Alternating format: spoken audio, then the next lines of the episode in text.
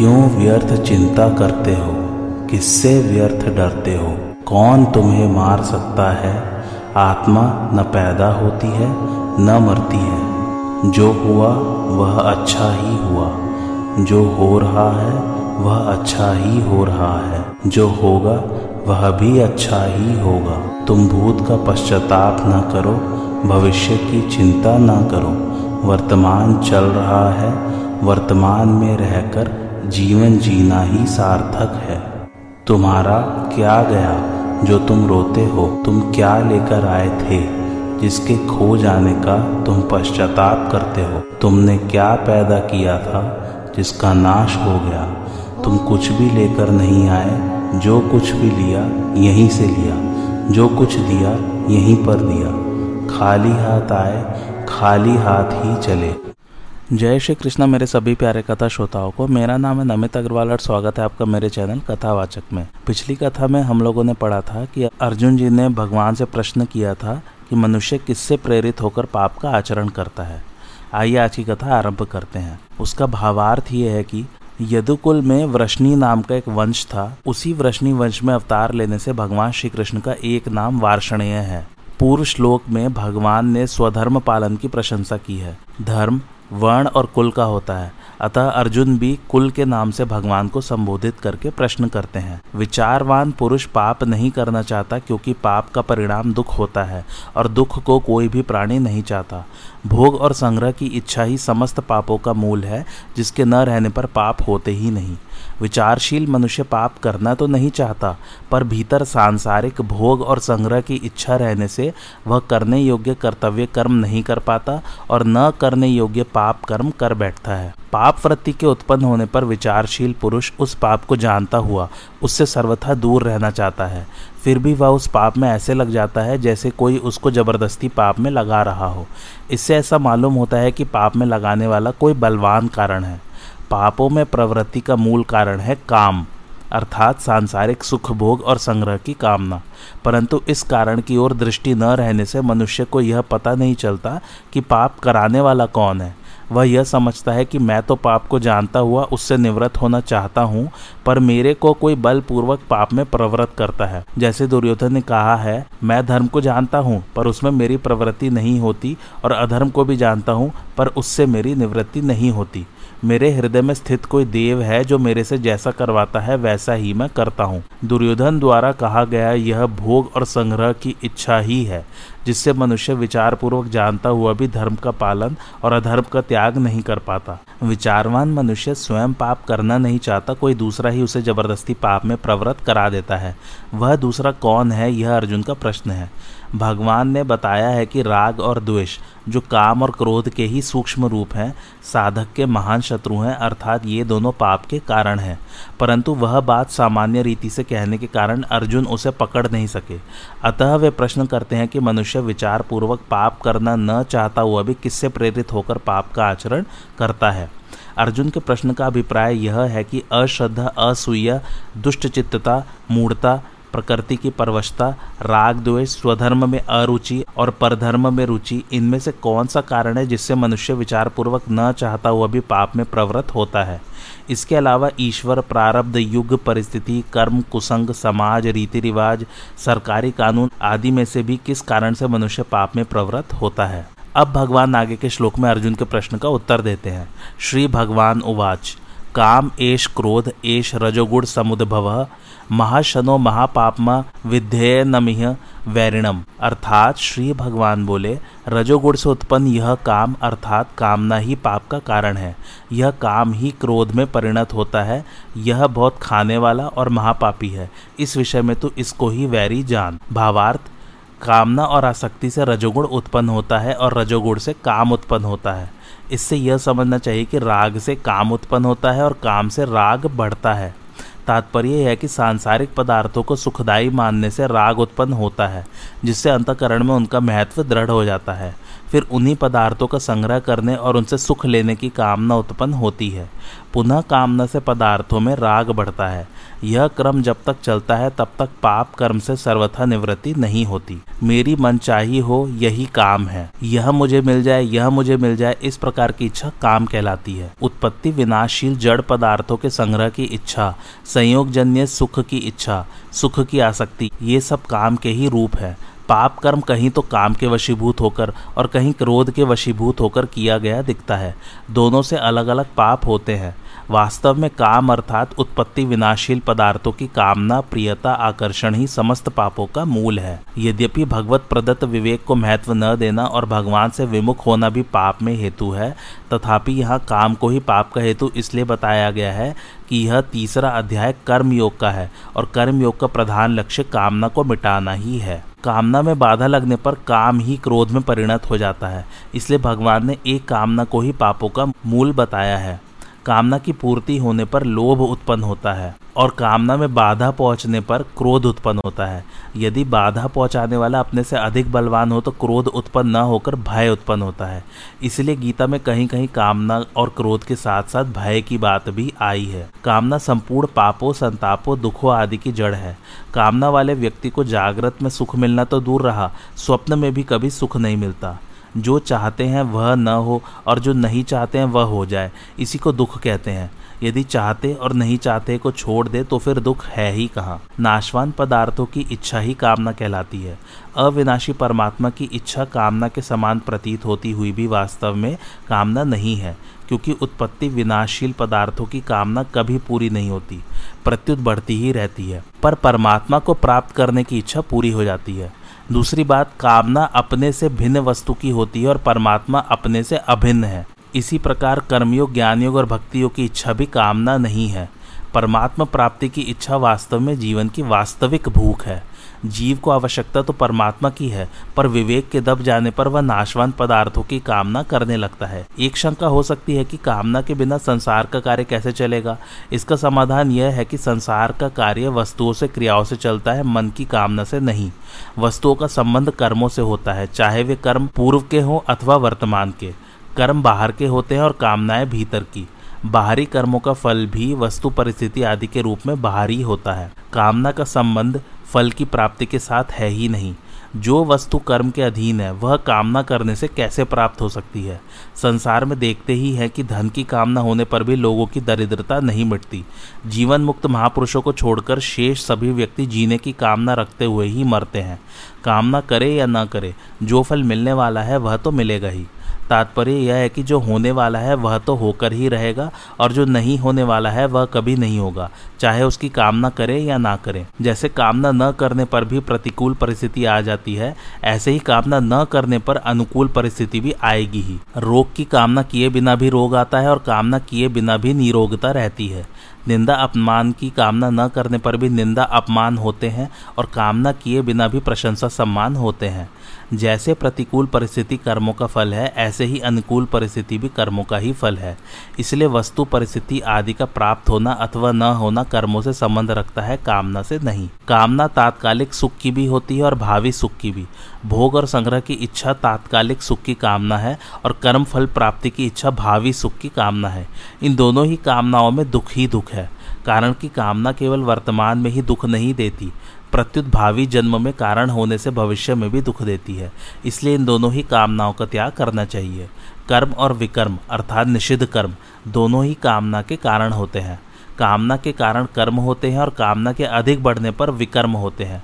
कामना के कारण ही असत में आसक्ति दृढ़ होती है। कामना न रहने से असत से संबंध विच्छेद हो जाता है। कामना पूरी हो जाने पर हम उसी अवस्था में आ जाते हैं जिस अवस्था में हम कामना उत्पन्न होने से पहले थे। जैसे किसी के मन में कामना उत्पन्न हुई कि मेरे को सौ रुपये मिल जाए, इसके पहले उसके मन में सौ रुपये पाने की कामना नहीं थी, अतः अनुभव से सिद्ध हुआ कि कामना उत्पन्न होने वाली है। जब तक सौ रुपयों की कामना उत्पन्न नहीं हुई थी तब तक निष्कामता की स्थिति थी। उद्योग करने पर यदि प्रारब्धवशात सौ रुपये मिल जाए तो वही निष्कामता की स्थिति पुनः आ जाती है, परंतु सांसारिक सुख आसक्ति के कारण वह स्थिति ठहरती नहीं और नई कामना उत्पन्न हो जाती है कि मेरे को हजार रुपये मिल जाए। इस प्रकार न तो कामना पूरी होती है और न पूरी तृप्ति ही होती है। कोरे परिश्रम के सिवा कुछ हाथ नहीं लगता। काम अर्थात सांसारिक पदार्थों की कामना का त्याग करना कठिन नहीं है। थोड़ा गहरा विचार करें कि वास्तव में कामना छूटती ही नहीं अथवा टिकती ही नहीं। पता लगेगा कि वास्तव में कामना टिकती ही नहीं, वह तो निरंतर मिटती ही जाती है, किंतु मनुष्य नई नई कामनाएं करके उसे बनाए रखता है। कामना उत्पन्न होती है और उत्पन्न होने वाली वस्तु का मिटना अवश्यंभावी है, इसलिए कामना स्वतः मिटती है। अगर मनुष्य नई कामना न करे तो पुरानी कामना कभी पूरी होकर और कभी न पूरी होकर स्वतः मिट जाती है। कामना की पूर्ति सभी के लिए और सदा के लिए नहीं है, परंतु कामना का त्याग सभी के लिए और सदा के लिए है। कारण कि कामना अनित्य और त्याग नित्य है। निष्काम होने में कठिनाई क्या है? हम निर्मम नहीं होते, यही कठिनाई है। यदि हम निर्मम हो जाए तो निष्काम होने की शक्ति आ जाएगी और निष्काम होने से असंग होने की शक्ति आ जाएगी। जब निर्ममता, निष्कामता और असंगता आ जाती है, तब निर्विकारता, शांति और स्वाधीनता स्वतः आ जाती है। एक मार्मिक बात पर ध्यान दें। हम कामनाओं का त्याग करना बड़ा कठिन मानते हैं, परंतु विचार करें कि यदि कामनाओं का त्याग करना कठिन है तो क्या कामनाओं की पूर्ति करना सुगम है? सब कामनाओं की पूर्ति संसार में आज तक किसी की नहीं हुई। हमारी तो बात ही क्या, भगवान के पिता दशरथ जी की भी कामना पूरी नहीं हुई। अतः कामनाओं की पूर्ति होना असंभव है, पर कामनाओं का त्याग करना असंभव नहीं है। यदि हम ऐसा मानते हैं कि कामनाओं का त्याग करना कठिन है, तो कठिन बात भी असंभव बात की अपेक्षा सुगम ही पड़ती है, क्योंकि कामनाओं का त्याग तो हो सकता है पर कामनाओं की पूर्ति हो ही नहीं सकती। इसलिए कामनाओं की पूर्ति की अपेक्षा कामनाओं का त्याग करना सुगम ही है।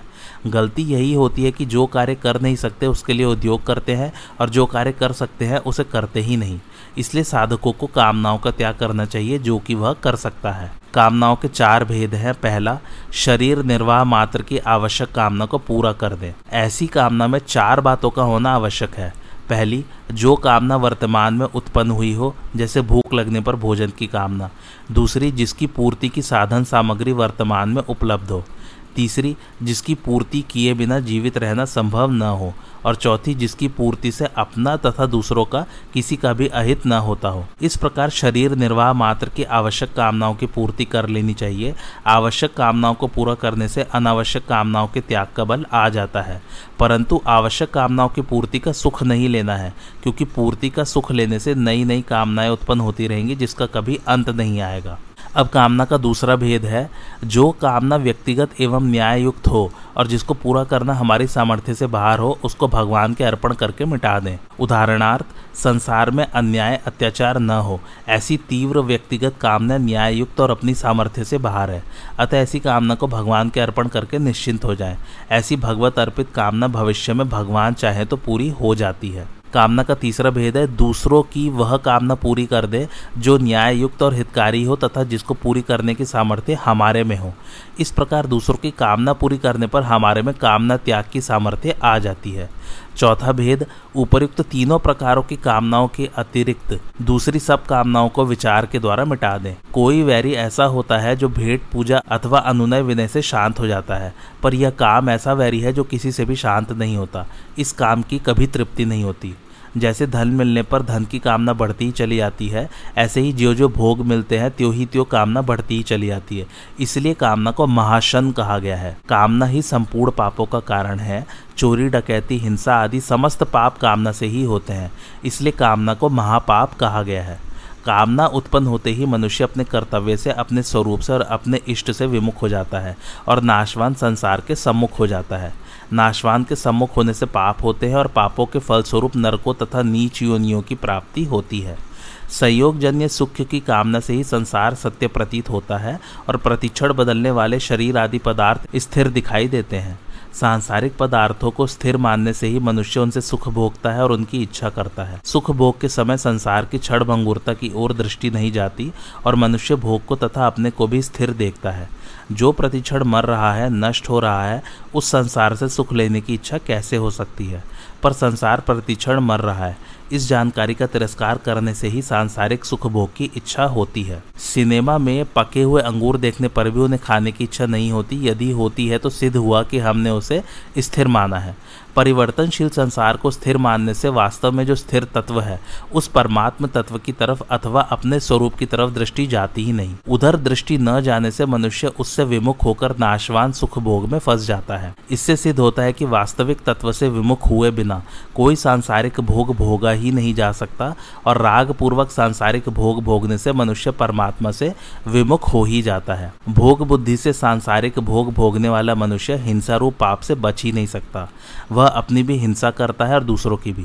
जैसे कोई मनुष्य धन का संग्रह करके उससे भोगों को भोगता है तो उसे देखकर निर्धनों के हृदय में धन और भोगों के अभाव का विशेष दुख होता है।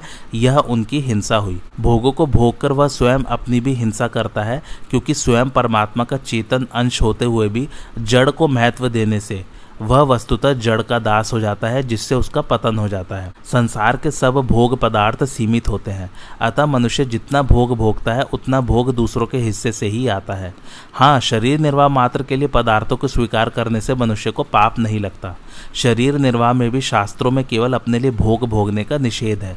अपने माता पिता, गुरु, बालक, स्त्री, वृद्ध आदि को शरीर निर्वाह के पदार्थ पहले देकर फिर स्वयं लेने चाहिए। भोग बुद्धि से भोग भोगने वाला पुरुष अपना तो पतन करता है, भोग्य वस्तुओं का दुरुपयोग करके उनका नाश करता है और अभावग्रस्त पुरुषों की हिंसा करता है, परंतु जीवन मुक्त महापुरुष के विषय में यह बात लागू नहीं होती। उसके द्वारा हिंसा रूप पाप नहीं होता, क्योंकि उसमें भोग बुद्धि नहीं होती और उसके द्वारा निष्काम भाव से निर्वाह मात्र के लिए शास्त्र विहित क्रियाएं होती है। उस महापुरुष के उपयोग में आने वाली वस्तुओं का विकास होता है, नाश नहीं, अर्थात उसके पास आने पर वस्तुओं का सदुपयोग होता है, जिससे वे सार्थक हो जाती हैं। जब तक संसार में उस महापुरुष का कहलाने वाला शरीर रहता है, तब तक उसके द्वारा स्वतः स्वाभाविक प्राणियों का उपकार होता रहता है।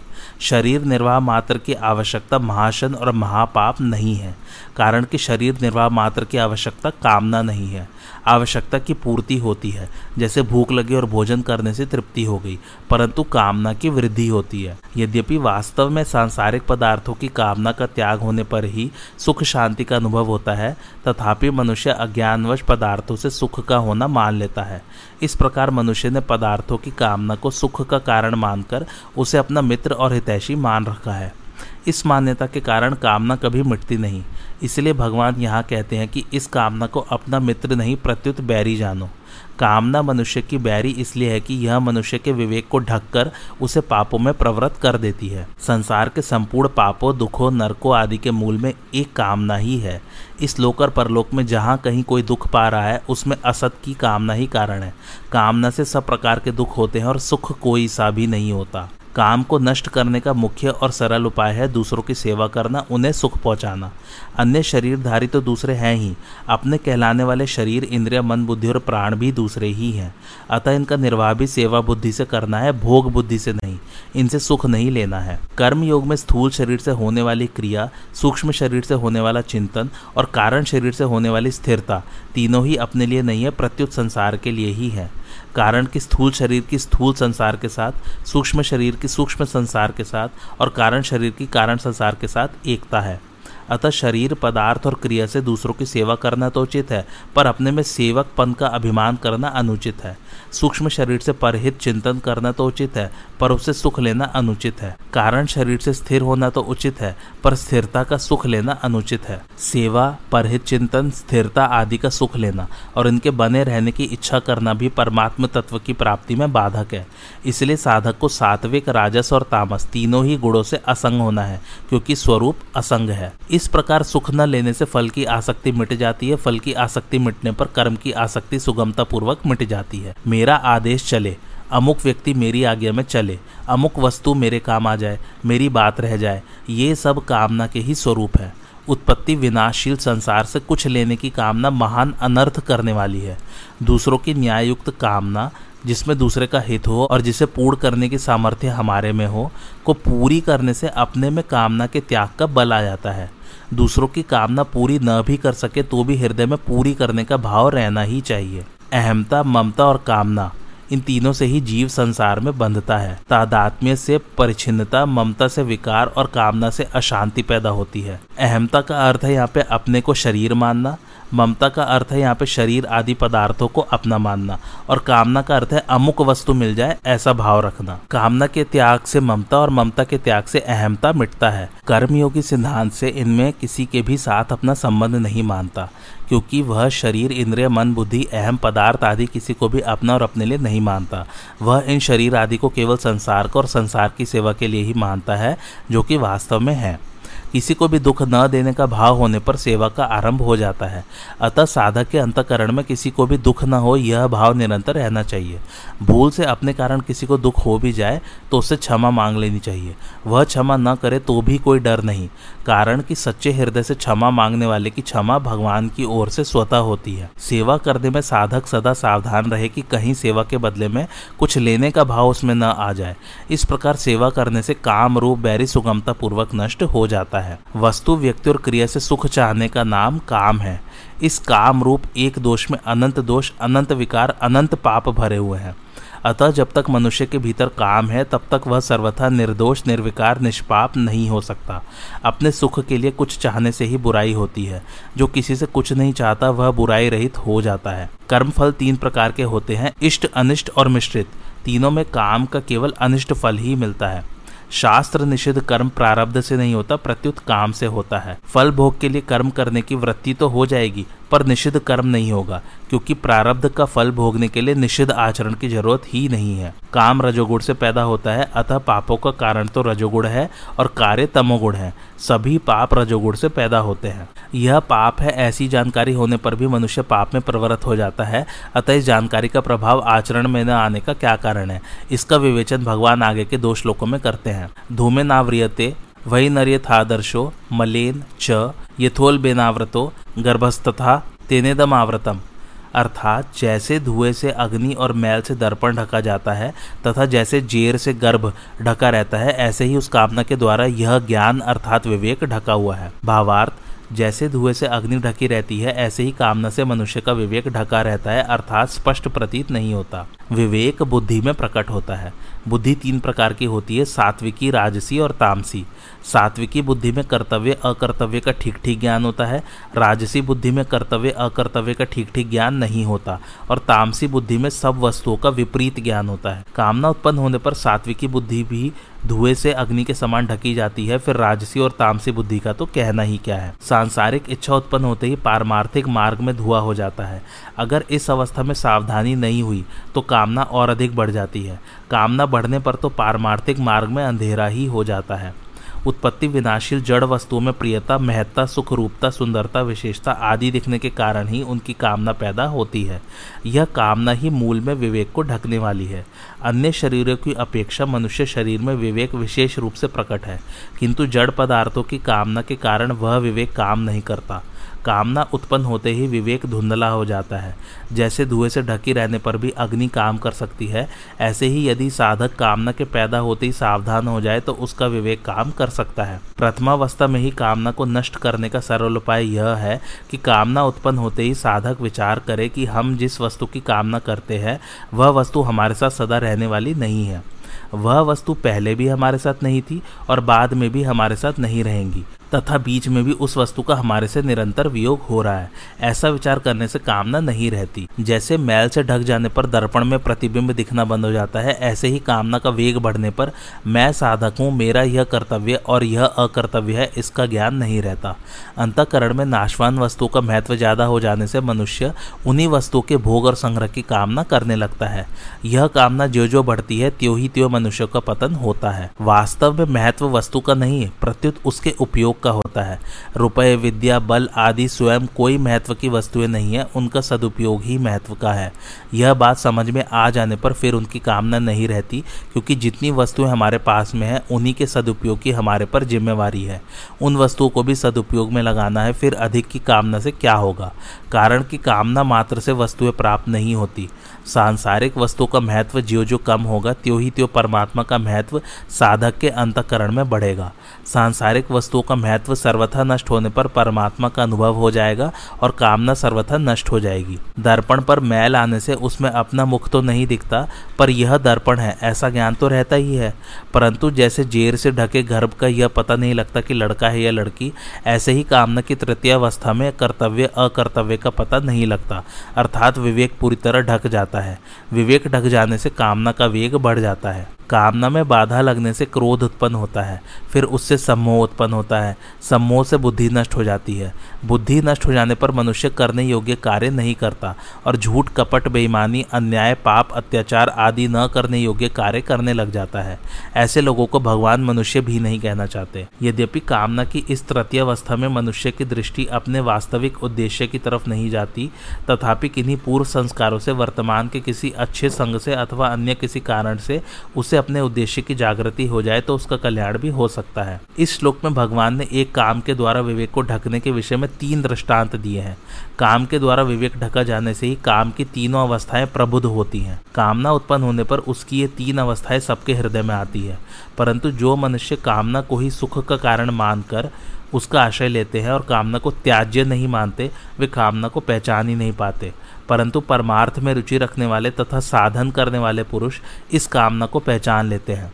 जो कामना को पहचान लेता है वही कामना को नष्ट भी कर सकता है। वास्तव में कामना उत्पन्न होने के बाद उसके बढ़ने का क्रम इतनी तेजी से होता है कि उसकी उपयुक्त तीन अवस्थाओं को कहने में तो देर लगती है, पर कामना के बढ़ने में कोई देर नहीं लगती।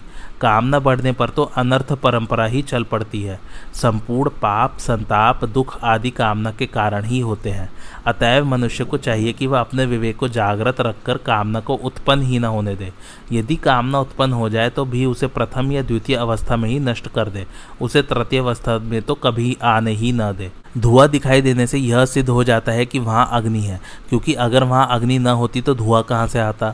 अतः जिस प्रकार धुएं से ढकी होने पर भी अग्नि के होने का ज्ञान, मैल से ढका होने पर भी दर्पण के होने का ज्ञान और जेर से ढका होने पर भी गर्भ के होने का ज्ञान सभी में रहता है, उसी प्रकार काम से ढका होने पर भी विवेक सभी में रहता है, पर कामना के कारण वह उपयोग में नहीं आता। शास्त्रों के अनुसार परमात्मा की प्राप्ति में तीन दोष बाधक हैं, मल विक्षेप और आवरण। ये दोष असत के संबंध से उत्पन्न होते हैं। असत का संबंध कामना से होता है, अतः मूल दोष कामना ही है। कामना का सर्वथा नाश होते ही असत से संबंध विच्छेद हो जाता है। असत से संबंध विच्छेद होते ही संपूर्ण दोष मिट जाते हैं और विवेक प्रकट हो जाता है। परमात्मा प्राप्ति में मुख्य बाधा है सांसारिक पदार्थों को नाशवान मानते हुए उन्हें महत्व देना। जब तक अंतःकरण में नाशवान पदार्थों का महत्व है और वे सत्य सुंदर और सुखद प्रतीत होते हैं, तभी तक मल विक्षेप और आवरण ये तीनों दोष रहते हैं। इन तीनों में भी मल दोष को अधिक बाधक माना जाता है। मल दोष अर्थात पाप का मुख्य कारण कामना ही है, क्योंकि कामना से ही सब पाप होते हैं। जिस समय साधक ये दृढ़ निश्चय कर लेता है कि मैं अब पाप नहीं करूँगा, उसी समय सब दोषों की जड़ कट जाती है और मल दोष मिटने लग जाता है। सर्वथा निष्काम होने पर मल दोष सर्वथा नष्ट हो जाता है। कामना वाले पुरुषों को अपने कल्याण के विषय में निराश नहीं होना चाहिए, क्योंकि जिसमें कामना आई है वही निष्काम होगा। कर्मयोग के द्वारा कामनाओं का नाश सुगमतापूर्वक हो जाता है। छोटी से छोटी अथवा बड़ी से बड़ी प्रत्येक लौकिक या पारमार्थिक क्रिया करने में मैं क्यों करता हूँ और कैसे करता हूँ, ऐसी सावधानी हो जाए तो उद्देश्य की जागृति हो जाती है। निरंतर उद्देश्य पर दृष्टि रहने से अशुभ कर्म तो होते नहीं और शुभ कर्मों को भी आसक्ति तथा फलेच्छा का त्याग करके करने पर निष्कामता का अनुभव हो जाता है और मनुष्य का कल्याण हो जाता है। परमात्म तत्व की प्राप्ति में कामना ही खास बाधक है। जैसे पानी से भरा हुआ घड़ा है और उसमें हमें दो काम करने हैं, उसको खाली करना है और उसमें आकाश भरना है। परंतु वास्तव में हमें दो काम नहीं करने हैं, प्रत्युत एक ही काम करना है, घड़े को खाली करना। घड़े में से पानी निकाल दे तो आकाश अपने आप भर जाएगा। ऐसे ही कामना का त्याग करना और परमात्मा को प्राप्त करना ये दो काम नहीं है। कामना का त्याग कर दे तो परमात्मा की प्राप्ति अपने आप हो जाएगी। केवल कामना के कारण ही परमात्मा अप्राप्त दिख रहे हैं। आवृतम ज्ञान में तेन ज्ञानिनो नित्य वैरिणा काम रूपेण कौन्तेय दुष्पूरेणान लेन च, अर्थात हे कुंती नंदन, इस अग्नि के समान कभी तृप्त न होने वाले और विवेकियों के कामना रूप नित्य बैरी के द्वारा मनुष्य का विवेक ढका हुआ है। भावार्थ भगवान ने पाप करवाने में मुख्य कारण काम अर्थात कामना को बताया था। जैसे अग्नि में घी की सुहाती सुहाती आहुति देते रहने से अग्नि कभी तृप्त नहीं होती, प्रत्युत बढ़ती ही रहती है, ऐसे ही कामना के अनुकूल भोग भोगते रहने से कामना कभी तृप्त नहीं होती, प्रत्युत अधिकाधिक बढ़ती ही रहती है। जो भी वस्तु सामने आती रहती है कामना अग्नि की तरह से खाती रहती है। भोग और संग्रह की कामना कभी पूरी होती ही नहीं। जितने ही भोग पदार्थ मिलते हैं उतनी ही उनकी भूख बढ़ती है, कारण कि कामना जड़ की ही होती है, इसलिए जड़ के संबंध से वह कभी मिटती नहीं, प्रत्युत अधिकाधिक बढ़ती है। जैसे सौ रुपये मिलने पर हजार रुपयों की भूख पैदा होती है, तो इससे सिद्ध हुआ कि नौ सौ रुपये का घाटा हुआ है। हजार रुपये मिलने पर फिर सीधे दस हजार रुपयों की भूख पैदा हो जाती है, तो यह नौ हजार रुपयों का घाटा हुआ है। दस हजार रुपये मिलने पर फिर सीधे एक लाख रुपयों की भूख पैदा हो जाती है, तो यह नब्बे हजार रुपयों का घाटा हुआ है। लाख रुपये मिलने पर फिर दस लाख रुपयों से संतोष नहीं होता, प्रत्युत सीधे करोड़ रुपयों की भूख पैदा हो जाती है, तो सिद्ध हुआ कि निन्यानवे लाख रुपये का घाटा हुआ है। इस प्रकार वहम तो यह होता है कि लाभ बढ़ गया, पर वास्तव में घाटा ही बढ़ा है। जितना धन मिलता है उतनी ही दरिद्रता बढ़ती है। वास्तव में दरिद्रता उसकी मिटती है जिसे धन की भूख नहीं है। वास्तव में धन उतना बाधक नहीं है जितनी बाधक उसकी कामना है। धन की कामना चाहे धनी में हो या निर्धन में, दोनों का वह परमात्मा प्राप्ति से वंचित रखती है। कामना किसी की भी कभी पूरी नहीं होती, क्योंकि यह पूरी होने वाली चीज़ ही नहीं है। कामना से रहित तो कामना के मिटने पर ही हो सकते हैं। जड़ के संबंध से होने वाले सुख की चाह को काम कहते हैं। नाशवान संसार में थोड़ी भी महत्व बुद्धि का होना काम है। अप्राप्त को प्राप्त करने की चाह कामना है। अंतःकरण में जो अनेक सूक्ष्म कामनाएं दबी रहती हैं उनको वासना कहते हैं। वस्तु की आवश्यकता प्रतीत होना स्पृहा है। वस्तु में उत्तमता और प्रियता दिखना आसक्ति है। वस्तु मिलने की संभावना रखना आशा है, और अधिक वस्तु मिल जाए यह लोभ या तृष्णा है। वस्तु की इच्छा अधिक बढ़ने पर याचना होती है। ये सभी काम के ही रूप हैं। विवेकशील साधक ही इस काम रूप बैरी को पहचानता है और उसका नाश करता है। साधन न करने वाले दूसरे लोग तो इसे पहचानते ही नहीं, प्रत्युत इसे सुखदायी समझते हैं। कामना उत्पन्न होते ही विवेकशील साधक को विचार आता है कि अब कोई न कोई आफत आएगी। कामना में संसार का महत्व और आश्रय रहता है, जो पारमार्थिक मार्ग में महान बाधक है। विवेकी साधक को कामना आरंभ से ही चुभती रहती है। परिणाम में तो कामना सबको दुख देती ही है, इसलिए यह साधक की नित्य बैरी है। भोगों में लगे हुए अज्ञानी को यह कामना मित्र के समान मालूम देती है, क्योंकि कामना के कारण ही भोगों में सुख प्रतीत होता है। कामना न हो तो भोग पदार्थ सुख नहीं दे सकते, परंतु परिणाम में उन्हें दुख, संताप, कैद, नरक आदि प्राप्त होते ही हैं। इसलिए वास्तव में यह कामना अज्ञानियों की भी नित्य बैरी है, परंतु अज्ञानियों को जागृति नहीं रहती, जबकि विवेकशील साधकों को जागृति रहती है। विवेक प्राणी मात्र में है। पशु पक्षी आदि मनुष्यतर योनियों में यह विवेक विकसित नहीं होता और केवल जीवन निर्वाह तक सीमित रहता है, परंतु मनुष्य में यदि कामना न हो तो यह विवेक विकसित हो सकता है, क्योंकि कामना के कारण ही मनुष्य का विवेक ढका रहता है। विवेक ढका रहने से मनुष्य अपने लक्ष्य परमात्मा प्राप्ति की ओर बढ़ ही नहीं सकता, क्योंकि कामना उसे चिन्मय तत्व की ओर नहीं जाने देती, प्रत्युत जड़ तत्व में ही लगाए रखती है। अपने प्रति कोई अप्रिय एवं असत्य बोले तो वह बुरा लगता है, और प्रिय एवं सत्य बोले तो अच्छा लगता है। इसका अर्थ यह हुआ कि अच्छे बुरे, सद्गुण दुर्गुण, कर्तव्य अकर्तव्य आदि का ज्ञान अर्थात विवेक सभी मनुष्यों में रहता है, परंतु ऐसा होने पर भी वह अप्रिय और असत्य बोलता है, अपने कर्तव्य का पालन नहीं करता। तो इसका कारण यही है कि कामना ने उसका विवेक ढक दिया है। कामना के कारण ही त्याग में सुख है, यह ज्ञान काम नहीं करता। मनुष्य को प्रतीत तो ऐसा होता है कि अनुकूल भोग पदार्थ के मिलने से सुख होता है, पर वास्तव में सुख उसके त्याग से होता है। यह सभी का अनुभव है कि जागृत और स्वप्न में भोग पदार्थों से संबंध रहने पर सुख और दुख दोनों होते हैं, पर सुषुप्ति में भोग पदार्थों की किंचित भी स्मृति न रहने पर सुख ही होता है, दुख नहीं। इसलिए गाढ़ निद्रा से जागने पर वह कहता है कि मैं बड़े सुख से सोया। इसके सिवाय जागृत और स्वप्न से थकावट आती है, जबकि सुषुप्ति से थकावट दूर होती है और ताजगी आती है। इससे सिद्ध होता है कि भोग पदार्थों के त्याग में ही सुख है। धन की कामना होते ही धन मन के द्वारा पकड़ा जाता है। जब बाहर से धन प्राप्त हो जाता है तब मन से पकड़े हुए धन का त्याग हो जाता है और सुख की प्रतीति होती है। अतः वास्तव में सुख की प्रतीति बाहर से धन मिलने पर नहीं हुई, प्रत्युत मन से पकड़े हुए धन के त्याग से ही हुई है। यदि धन के मिलने से ही सुख होता तो उस धन के रहते हुए कभी दुख नहीं आता, परंतु उस धन के रहते हुए भी दुख आ जाता है। जब मनुष्य किसी वस्तु की कामना करता है तब वह पराधीन हो जाता है। जैसे उसके मन में घड़ी की कामना पैदा हुई। कामना पैदा होते ही उसको घड़ी के अभाव का दुख होने लगता है, तो यह घड़ी की पराधीनता है। वह सोचता है कि यदि रुपए मिल जाए तो अभी घड़ी खरीद लूँ, अर्थात रुपए के होने से अपने को स्वाधीन और न होने से अपने को पराधीन मानता है। यह मान्यता बिल्कुल गलत है। वास्तव में रुपए मिलने पर घड़ी की पराधीनता तो नहीं रही, पर रुपयों की पराधीनता तो हो ही गई, क्योंकि रुपए भी पर हैं, स्व नहीं। जैसे वस्तु की कामना होने से वह वस्तु के पराधीन हुआ, ऐसे ही रुपयों की कामना होने से रुपयों के पराधीन हुआ। पराधीनता तो वैसी की वैसी ही रही, परंतु कामना से विवेक ढका जाने के कारण मनुष्य को वस्तु की पराधीनता का तो अनुभव होता है, पर रुपयों की पराधीनता का अनुभव नहीं होता। प्रत्युत रुपयों के कारण वह स्वाधीनता का अनुभव करता है। जो पराधीनता स्वाधीनता के रूप में दिखाई देती है, उस पराधीनता से छूटना बड़ा कठिन होता है। संसार मात्र क्षण भंगुर है। शरीर, धन, जमीन, मकान आदि जितनी भी सांसारिक वस्तुएं हैं, वे सबकी सब प्रतिक्षण विनाश की ओर जा रही हैं और हमारे से वियुक्त भी हो रही हैं, परंतु भोग भोगते समय उनकी क्षण भंगुरता का ज्ञान नहीं रहता। पदार्थ को नित्य और स्थिर माने बिना सुखभोग हो ही नहीं सकता। साधारण मनुष्यों की तो बात ही क्या है।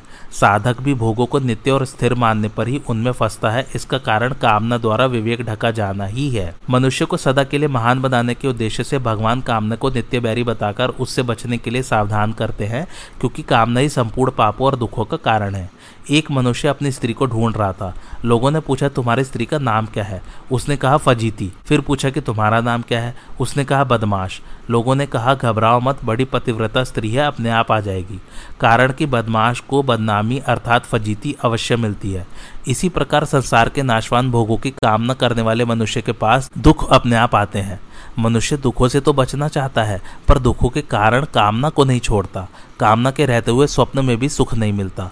भोग पदार्थों से कामना कभी पूरी नहीं होती। जो जो भोग पदार्थ मिलते हैं, त्यों ही त्यों उनकी कामना बढ़ती है, और जो जो कामना बढ़ती है, त्यों ही त्यों अभाव का अधिक अनुभव होता है, एवं अभाव को मिटाने के लिए मनुष्य पाप कर्मों में प्रवृत्त होता है। जैसे धन की कामना उत्पन्न होने पर मनुष्य धन की प्राप्ति में न्याय अन्याय का विचार नहीं करता, फिर कामना बढ़ने पर वह चोरी डाके आदि में भी लग जाता है। फिर और अधिक कामना बढ़ने पर वह धन के लिए दूसरों को जानने से भी मार डालता है। इस प्रकार नाशवान सुख की कामना करने वाला मनुष्य अपने लोक और परलोक दोनों को महान दुखरूप बना लेता है। साधन की मुख्य बाधा है संयोगजन्य सुख की कामना। यह बाधा साधन में बहुत दूर तक रहती है। साधक जहाँ सुख लेता है वहीं अटक जाता है। यहाँ तक कि वह समाधि का भी सुख लेता है तो वहाँ अटक जाता है। भोगों का सुख संयोगजन्य और समाधि का सुख वियोगजन्य है। संयोगजन्य सुख लेने से पतन हो जाता है और वियोगजन्य सुख लेने से साधक अटक जाता है। सात्विक सुख की कामना आसक्ति भी बंधन कारक हो जाती है।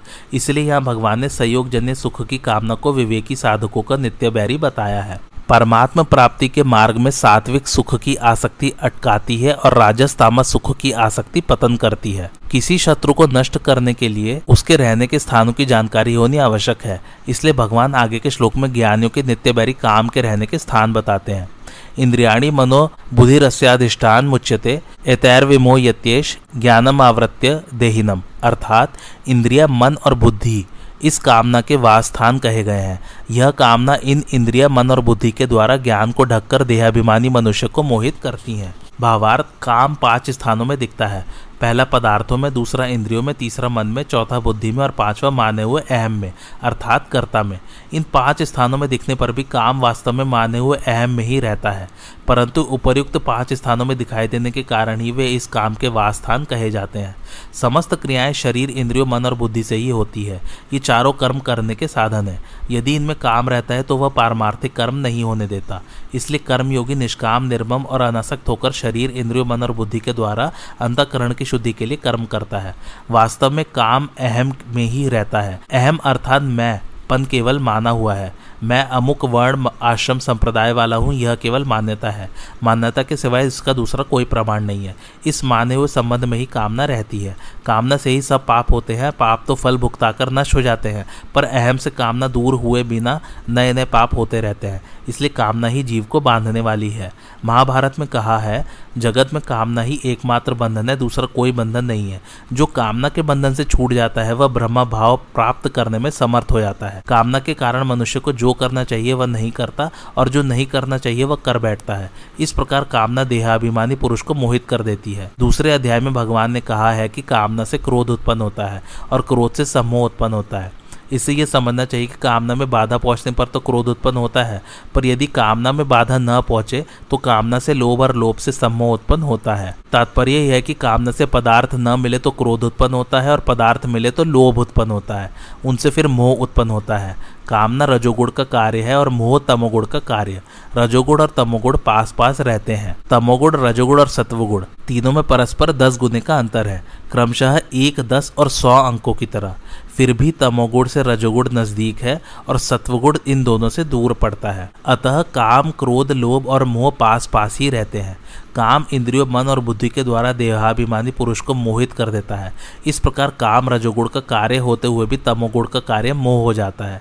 कामना उत्पन्न होने पर मनुष्य पहले इंद्रियों से भोग भोगने की कामना करता है। पहले तो भोग पदार्थ मिलते नहीं और मिल भी जाए तो टिकते नहीं, इसलिए उन्हें किसी तरह प्राप्त करने के लिए वह मन में तरह तरह की कामनाएं करता है।